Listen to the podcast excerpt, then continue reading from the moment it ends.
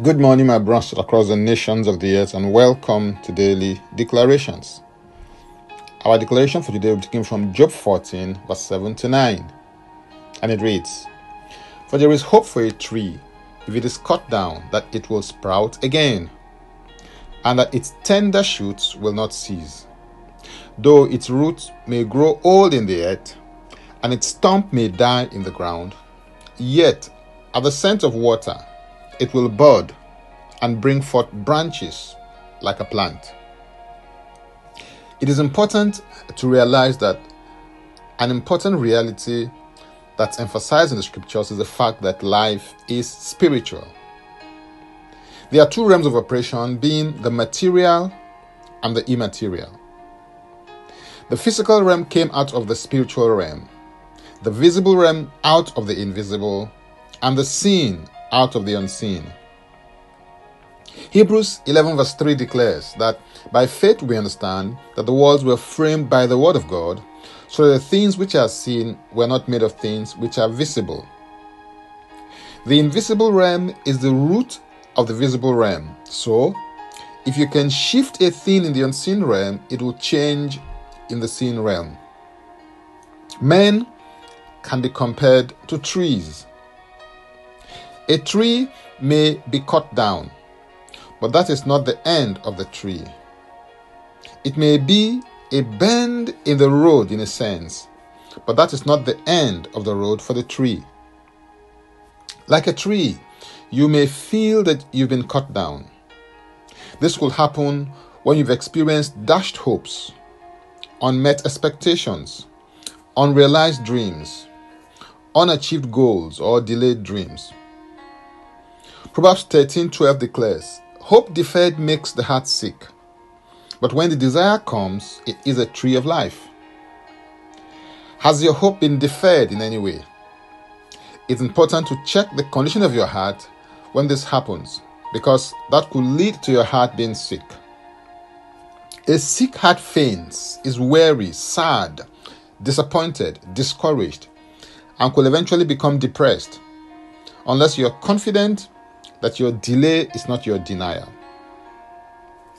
It is clear from the text of Scripture that transformation, revival, renewal, and restoration begins to happen at the scent of water. The scent of water refers to the touch, breath, vapor, fragrance, smell, presence, and first whiff of water. The scent of water is a reference to an ever abiding presence at the proceeding word of God in your heart.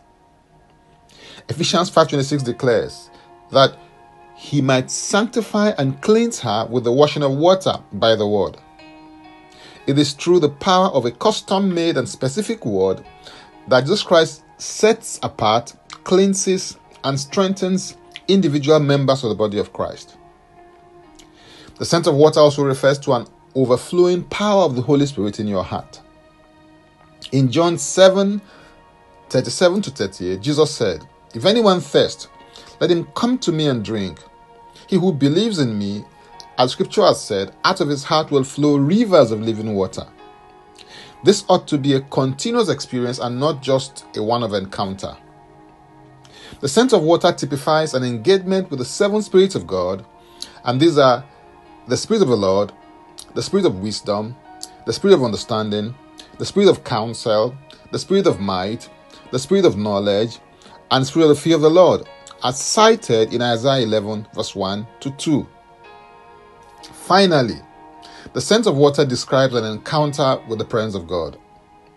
In Numbers 17, verse 7 to 8, the Bible says, And Moses placed the rod before the Lord in the tabernacle of witness. Now it came to pass on the next day that Moses went into the tabernacle of witness, and behold, the rod of Aaron of the house of Levi had sprouted and put forth buds, had produced blossoms, and yielded ripe almonds.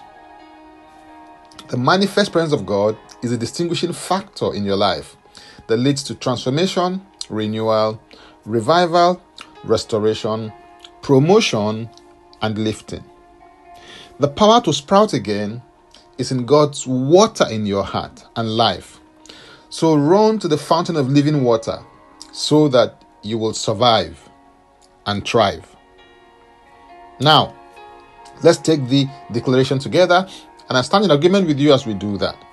Father, I thank you for your power, glory, and presence.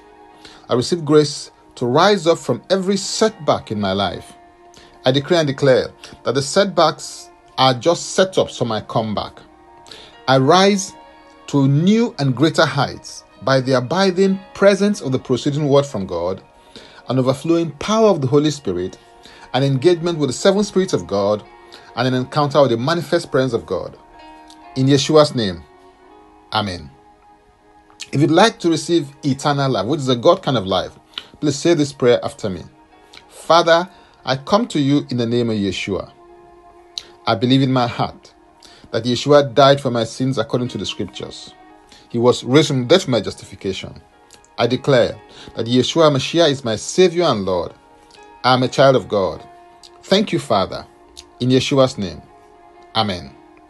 If you've just prayed this prayer, please send an email to info at ignitedailyinspirations.com. That is info at ignitedailyinspirations.com using next steps as a subject so I can help you grow into maturity in Christ. You can subscribe to Daily Declarations Podcast by going to linktree forward slash Francis Ubeku. That is linktree forward slash Francis Ubeku. Or, or simply copy the link and post in your browser and it will take you there. If you're blessed by this or got some value from it, please use the share button. I am Francis Ubeku. And before I come your way again, I want to pray for you and bless you. May the Lord bless you. May the Lord keep you. May the Lord make his face to shine upon you and be gracious unto you. May he lift up his countenance upon you and may he give you peace. In Yeshua's name, Amen.